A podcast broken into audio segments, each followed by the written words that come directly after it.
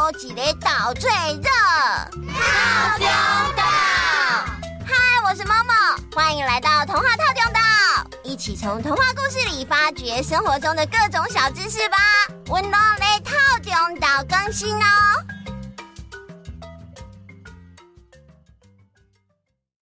上次听完故事之后，我觉得我们对如何保护自己应该要有更深入的了解耶。嗯，老师之前有教啊，如果碰到像皮诺丘一样有坏人准备把我们带走，我们就要叫、跑、说。没错。意思就是先大声叫，如果身上有哨子就用力的吹，书包上有挂警报器的话，赶快把警报器拉开，然后用力的跑离开这个陌生人。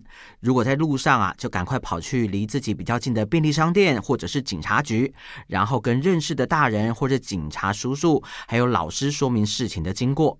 平常走路的时候也要尽量的走骑楼。不要走没什么人的巷子，如果可以的话呢，就跟朋友走在一起。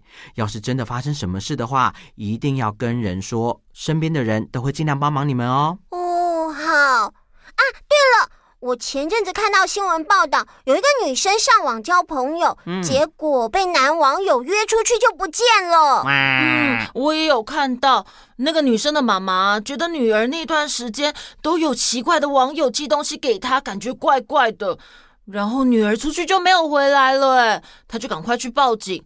过了几天，还好警察找到她了，真的好险哦！嗯，真的，那位女生还好，只是被拘禁，没有受到什么伤害。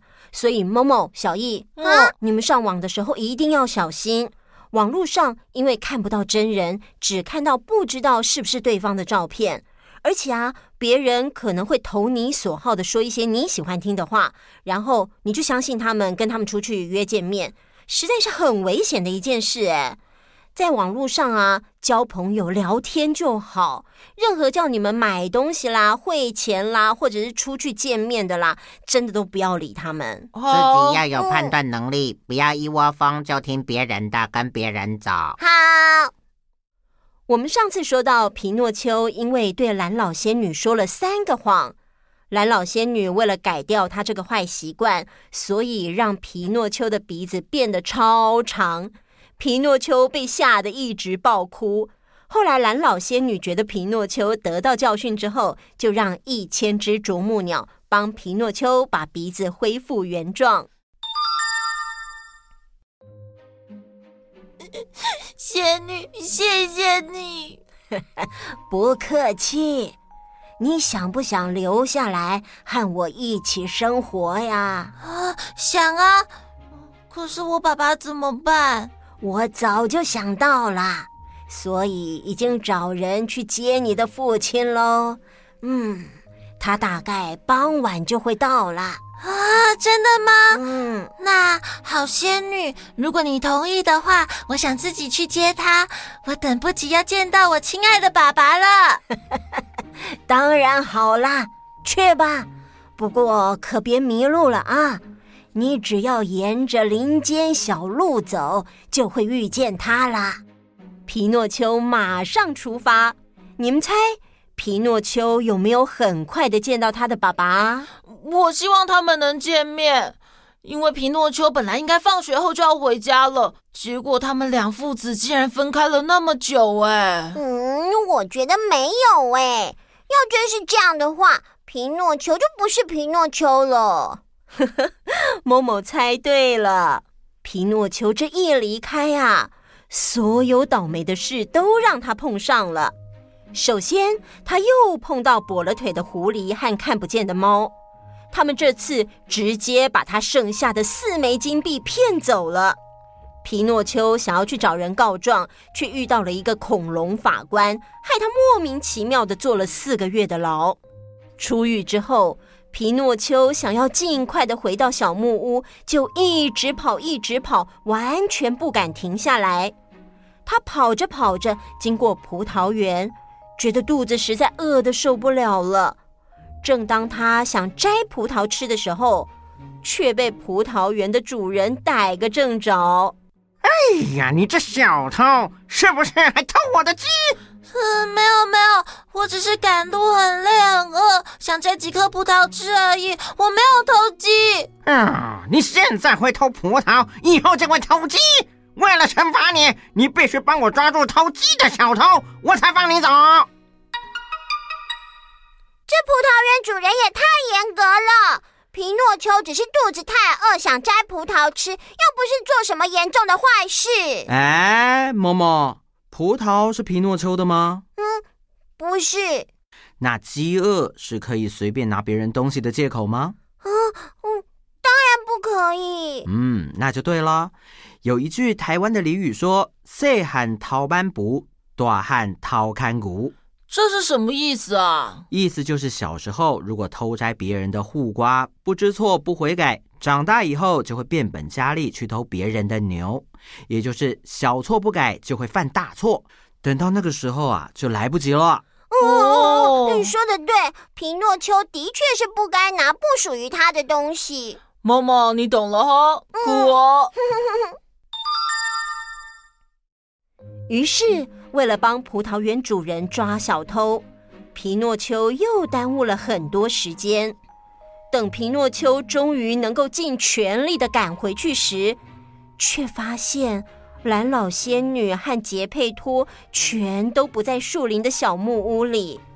他打听到杰佩托爸爸因为太过思念他，自己造了一艘小木船，准备跨海去寻找他。他赶到岸边，看到杰佩托的船已经划到离岸边很远的地方了。皮诺丘在岸边大喊着：“爸爸，爸爸，是我，我回来了。”但是这天的天气很不好，海浪好大，小船不断地被大浪抛来抛去。杰佩托用尽力气的与大海搏斗，没有听到皮诺丘的呼喊。皮诺丘看到爸爸没有听到，也没有看到，于是他站到更高的石头上，把手举得高高的，不断的挥舞着帽子，嘴里更大声的喊着：“爸爸，我亲爱的爸爸，我是皮诺丘，我回来。”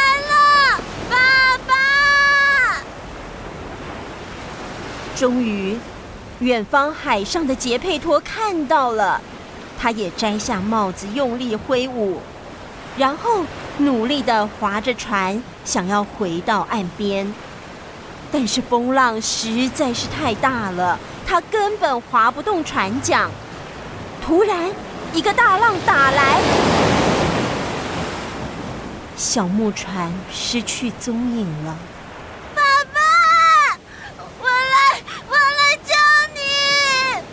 接着，皮诺丘就跳进海里。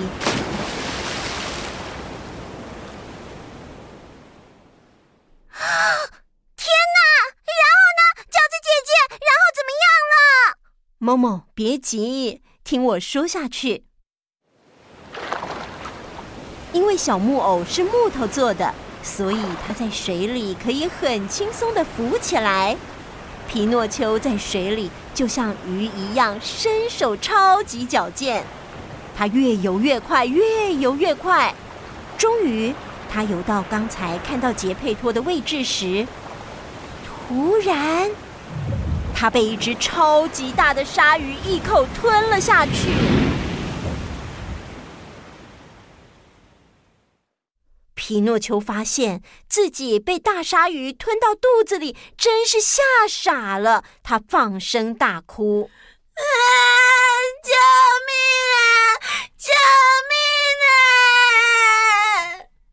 皮诺丘哭着哭着，发现在远处有一个微弱的光线，在鲨鱼黑漆漆的肚子里，有一点微弱的光线，让人感到好安心哦。于是他向着那个光线前行，他越往前走，光线就越明亮。走啊走啊，直到最后看见了。嗯，看见什么？看见什么？他看见什么了啦？嗯，饺子姐姐，你怎么在这里停下来了？吊一下胃口吗？哦，哎呦，好好好，我马上说下去哦。皮诺丘看到了一位身边点着一支小小的蜡烛、满头白发的老人，他就是杰佩托。皮诺丘看到杰佩托，开心的又想哭又想笑。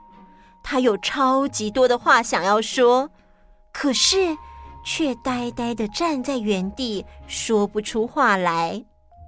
终于，他用尽力气，发出惊喜的叫声，张开双手，冲上前去抱住眼前的老人。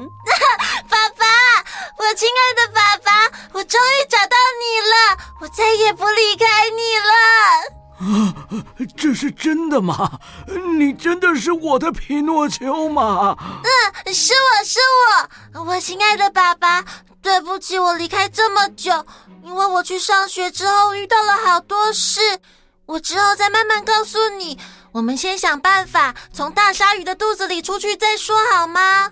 好啊，但是我们要怎么出去呢？我们溜出鲨鱼的嘴巴，跳进海里。哎，说的简单，傻孩子，我不会游泳啊。没关系，我超级会游泳的，我一定可以把爸爸安全的带回岸上。好，我相信你。无论如何，我们父子只要在一起，就没什么好怕的。嗯，好，爸爸跟着我走。嗯，皮诺丘拿起蜡烛，带着爸爸往前走。他们穿过了鲨鱼的胃、食道，发现这只鲨鱼虽然吃得多，但很多都是垃圾耶。难怪它一直很饿，看到什么东西都想吃。最后，皮诺丘和杰佩托来到鲨鱼的喉咙时，他们停下脚步，等待逃出去的机会。因为这只鲨鱼吃了太多有的没的的无法消化的东西。所以常常会打嗝。就在他又打嗝的时候，我们逃走的机会来了！快，爸爸抓紧我！皮诺丘很笃定地往外一跳，跳进了海里，快速地向岸边游去。哇哦，皮诺丘变得好可靠哦，感觉瞬间长大了耶！真的。皮诺丘和杰佩托回到陆地之后，回到了正常的生活。但是杰佩托经过这次的事件之后，身体大不如前了，所以皮诺丘认真的负起照顾爸爸的责任，而且他开始用功读书。在读书之余，还学会了编织篮子。并且靠着卖篮子赚来的钱，让自己和杰佩托生活过得越来越好。有一天，皮诺丘读书读到很晚，不小心睡着，还做了一个梦。他梦见蓝老仙女亲了亲他，并且跟他说：“ 太好了，皮诺丘，为了奖赏你的善良。”勇敢跟学习，以及了解了诚实的重要性。就算你不是很听话跟循规蹈矩的超级乖孩子，不过没关系，因为人都不是十全十美的。只要你之后继续好好做人。我还是要实现我许诺给杰佩托的另外那半个愿望，套丁到，套丁到，变变变！这时，皮诺丘突然醒了过来，睁开双眼，他终于不再是小木偶，而是一位真真实实的小男孩了。结束。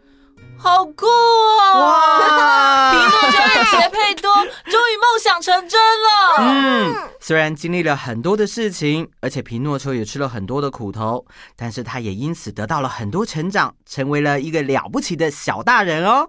对呀，皮诺丘这个故事到这里完全结束喽。那我们下次要听什么故事呢？对呀，对呀，好期待哟！嗯《小木偶奇遇记》讲的是成为人的过程跟条件。嗯，那我们下次来讲一个找寻真心、uh. 头脑、智慧、勇气还有家的故事吧。哇！各位，如果喜欢我们的故事，请订阅我们，这样我们一有新故事就能马上通知你们哦。那我们下次见喽，拜拜。